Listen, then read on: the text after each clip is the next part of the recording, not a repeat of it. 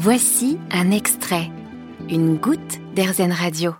Dans le cadre de cette journée du bio, j'accueille Didier Péréol. Bonjour Didier. Bonjour. Vous êtes euh, le vice-président de la Maison de la Bio, cette association qui représente 10 euh, 000 entreprises, dont 7 000 exploitations agricoles. Vous êtes aussi le vice-président euh, de la compagnie Léa Nature. Pourquoi est-ce que vous avez décidé de défendre ce secteur qui est l'agriculture biologique? C'est remonte à une quarantaine d'années quand j'ai commencé à avoir un premier magasin de produits bio dans le nord de l'Ardèche à Annonay. Et j'ai été convaincu que l'alimentation était un sujet capital pour notre santé. Et puis, étant fils d'agriculteur, j'ai trop vu mon père avec euh, des produits de traitement où il revenait la tête toute jaune et qui étaient euh, des têtes de mort sur les bidons.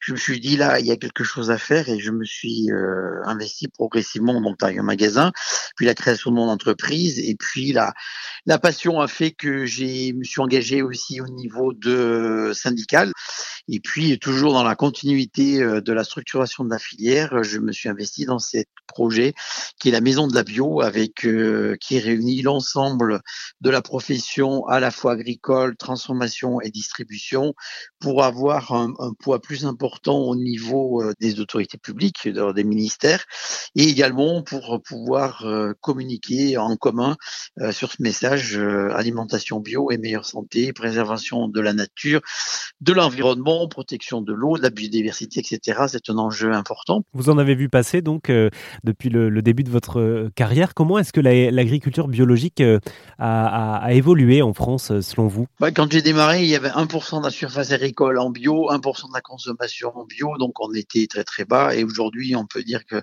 y a eu une belle progression, surtout ces dernières années. On a doublé de chiffre d'affaires entre l'année 2015 et l'année 2020.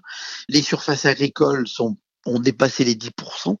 Donc on a des perspectives et puis il y a des conversions, il y a de plus en plus de choses qui évoluent. Et ça, on peut que s'en réjouir. écoutez, merci beaucoup de nous avoir partagé euh, tout ça, Didier Péréel. Je rappelle que vous êtes euh, vice-président de la Maison de la Bio, vice-président de la, de la, compagnie Léa Nature aussi, et le fondateur d'Equibio. Merci d'être passé sur RZN Radio. Vous avez aimé ce podcast RZN Vous allez adorer RZN Radio en direct. Pour nous écouter, téléchargez l'appli RZN ou rendez-vous sur rzn.fr.